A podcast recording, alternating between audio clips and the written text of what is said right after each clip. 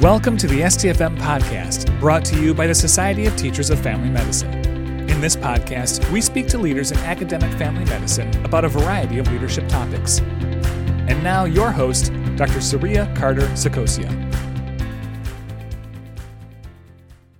And today we have such a wonderful guest.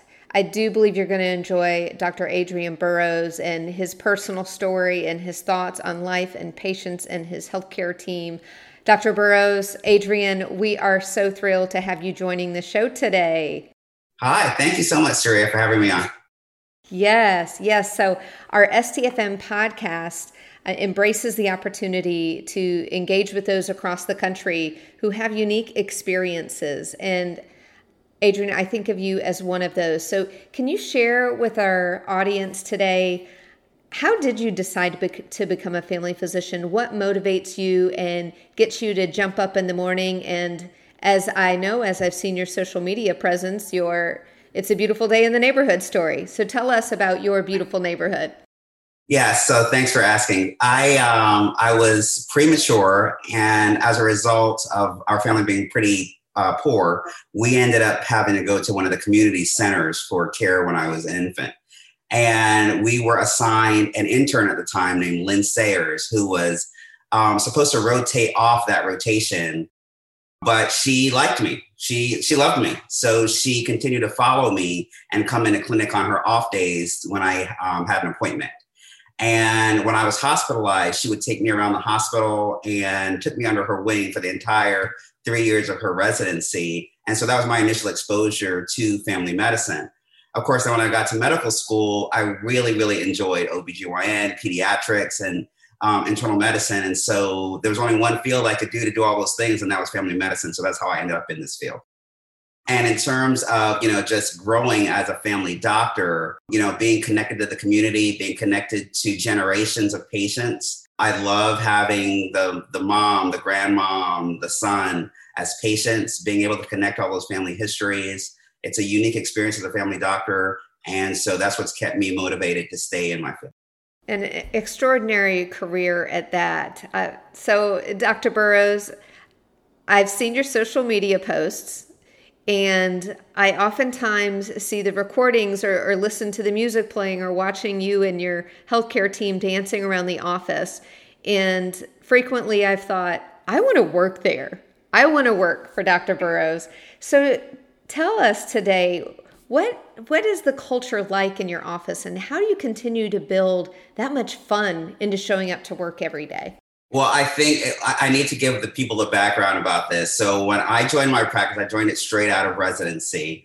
And it was a very regimented practice with a lot of rules. And we used to get chastised, myself included, not just the staff, about our conduct because we like to joke around. I have kind of an odd personality and I like to have fun at work. And that was that was essentially frowned upon until 2015. 2015 is when myself and my partners took over the practice and we decided to make work fun.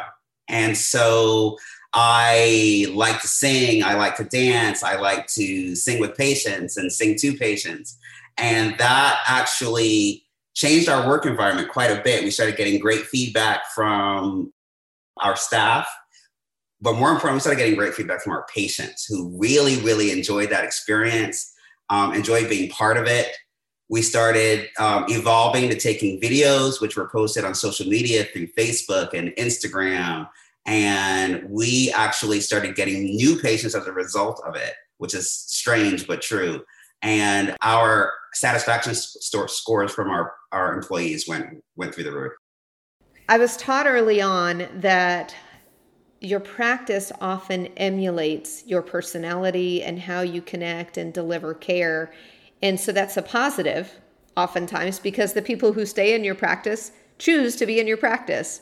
So it influences and I believe grows and enriches the culture that already exists.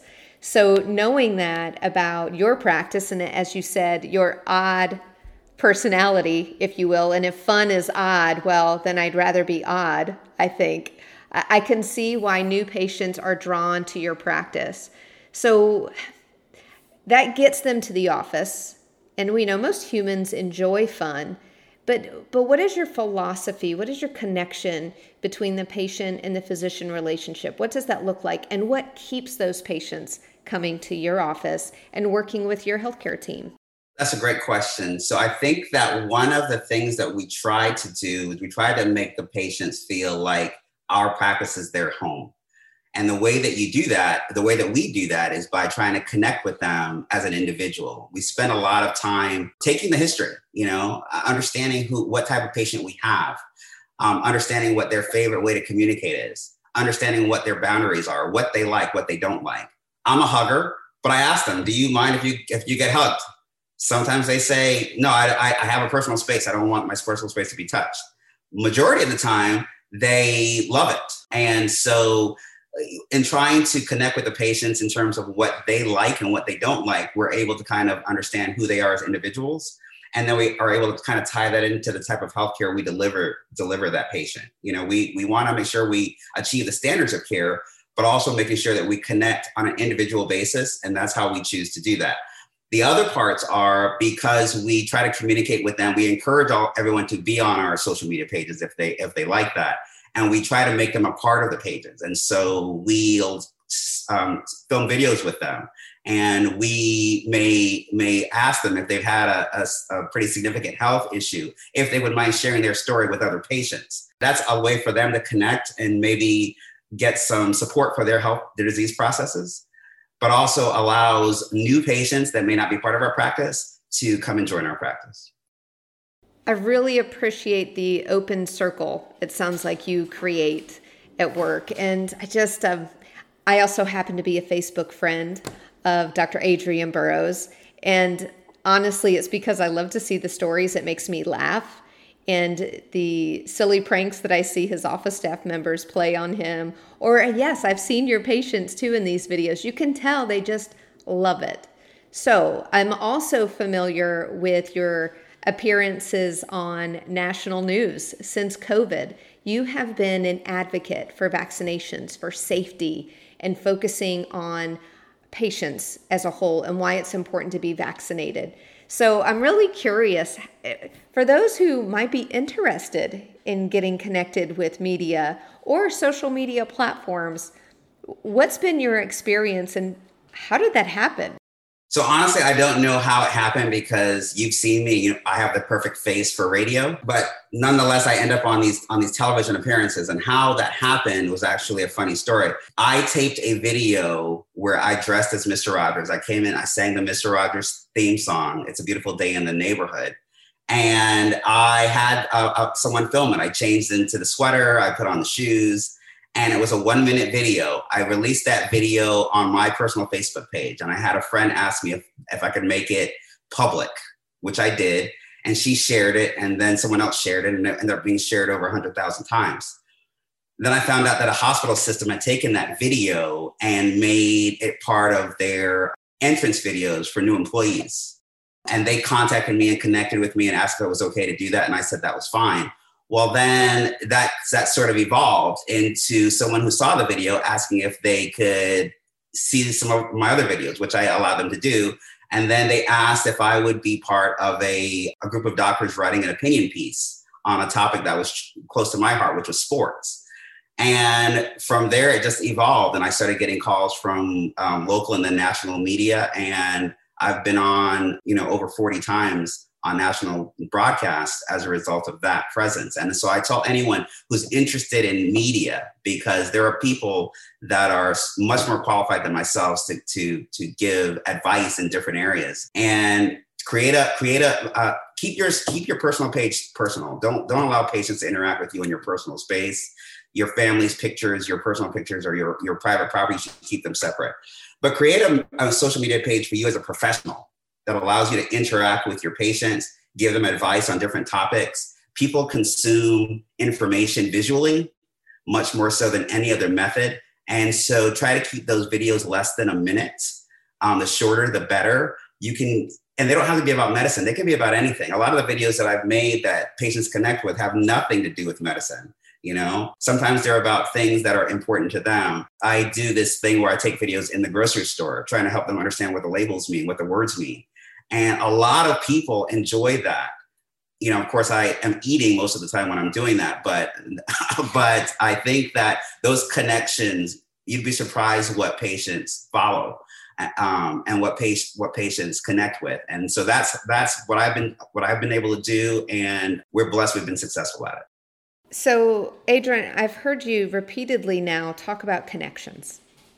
Connections, I believe, are are also very important in family medicine. People need to feel comfortable with their stories, and you gave some very specific and helpful techniques. I think for our listeners, um, I heard creating separate channels one for your personal space one for your professional space and also I, I, i've also seen where sometimes people think more is more and what i hear you saying is the opposite that less is more those brief um, spot checks or the, those points that keep people's attention one minute or less are some of the lessons that we're hearing today and clearly by the fact that you've reached over 100000 people with your welcome to the neighborhood story to begin with. And now being a part of national news, I, I, have no doubt continues to open doors and opportunities to also speak with a trusting voice about what's important in healthcare in COVID.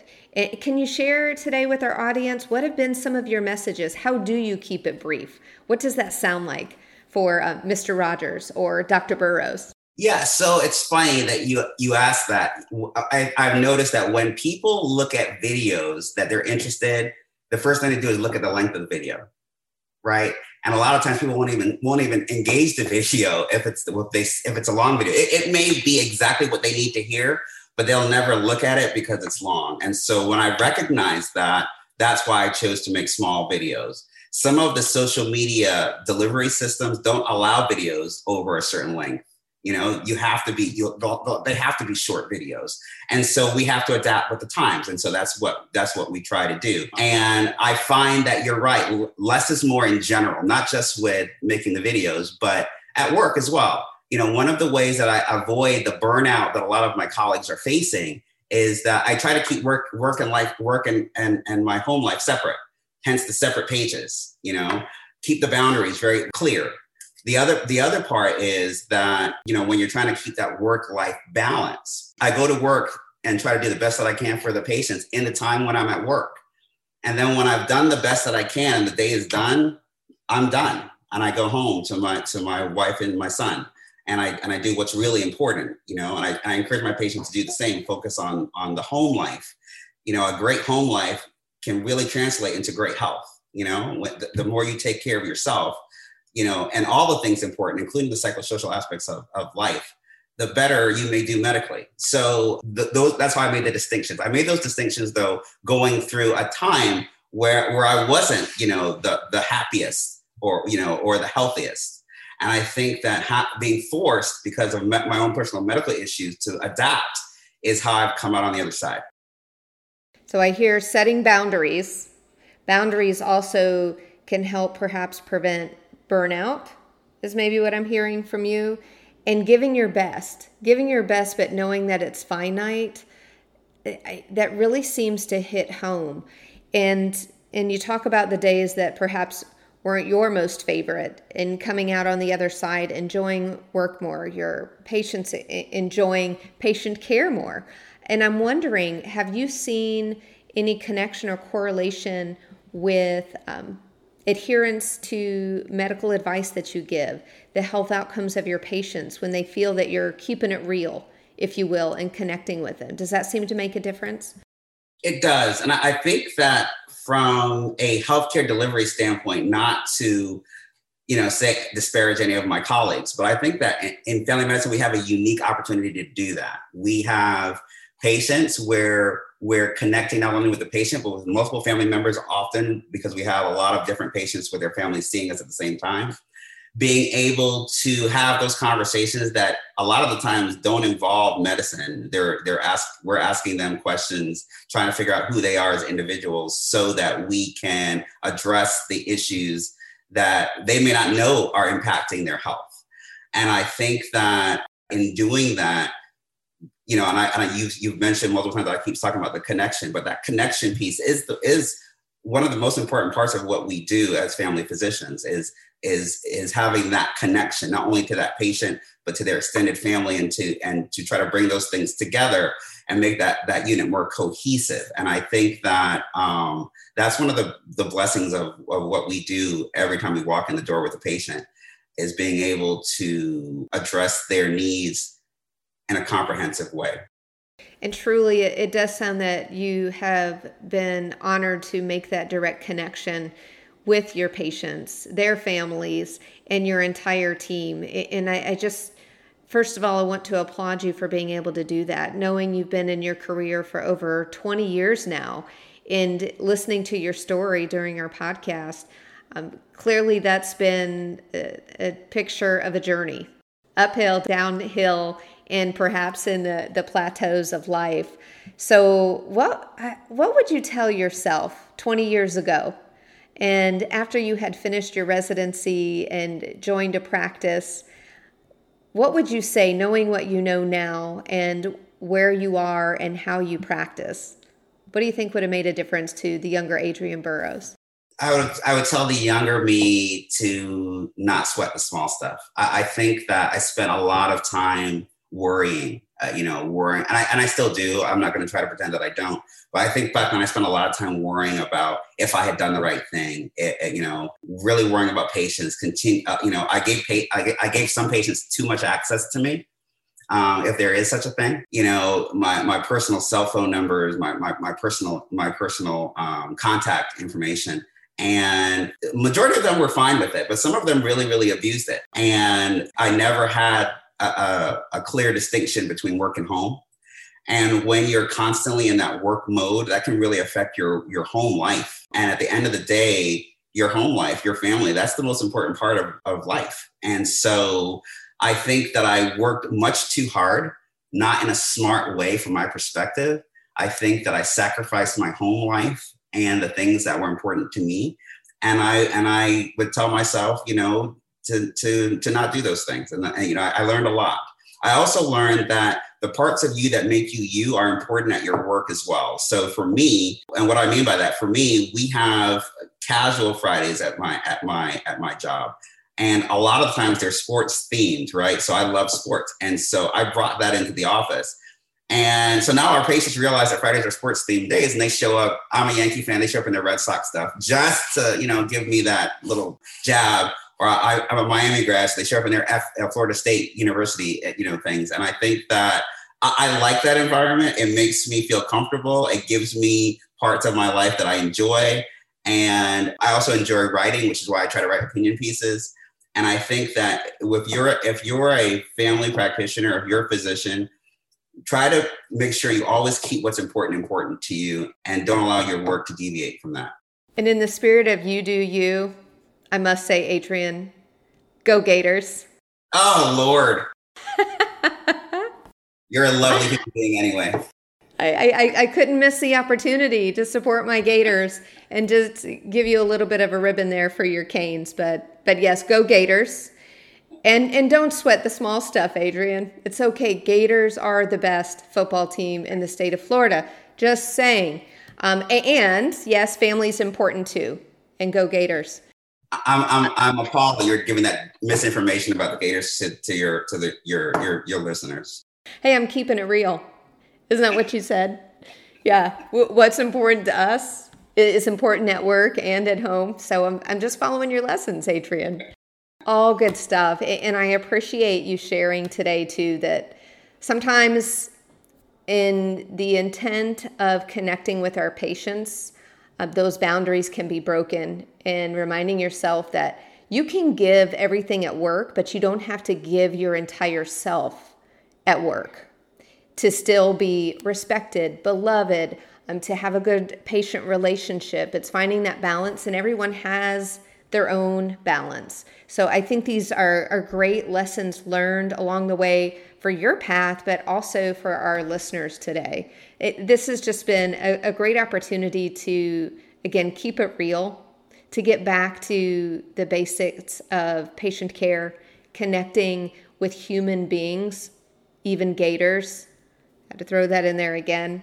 Um, so, so again, I appreciate your time today. We appreciate your time. And so I'd ask anything else that you'd like to share today with our podcast listeners? Any final words of wisdom or support? No, I would. I want I want your listeners to understand that I went to high school with Saria. For those who, who may not have known, I went to high school with Saria. Saria is my idol. When I, we went, we went to residency together, and Saria from even back then, was was very very prominent in the AAFP. Um, she inspired me to be better than I am, and I will always be grateful to her for that. Wow, Adrian and, who would have thought that a couple of high schoolers, and it is a small world in family medicine, would continue to connect? And that's what I love about our specialty.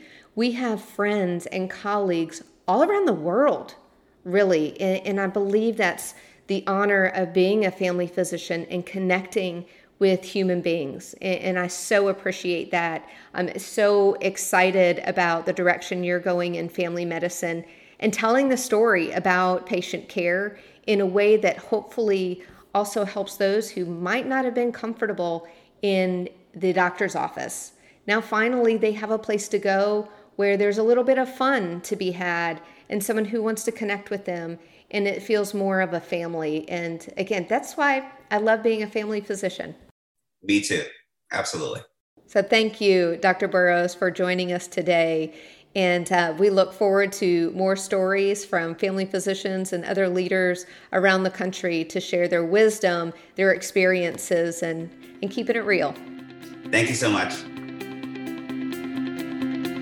You've been listening to the STFM podcast, produced by the Society of Teachers of Family Medicine.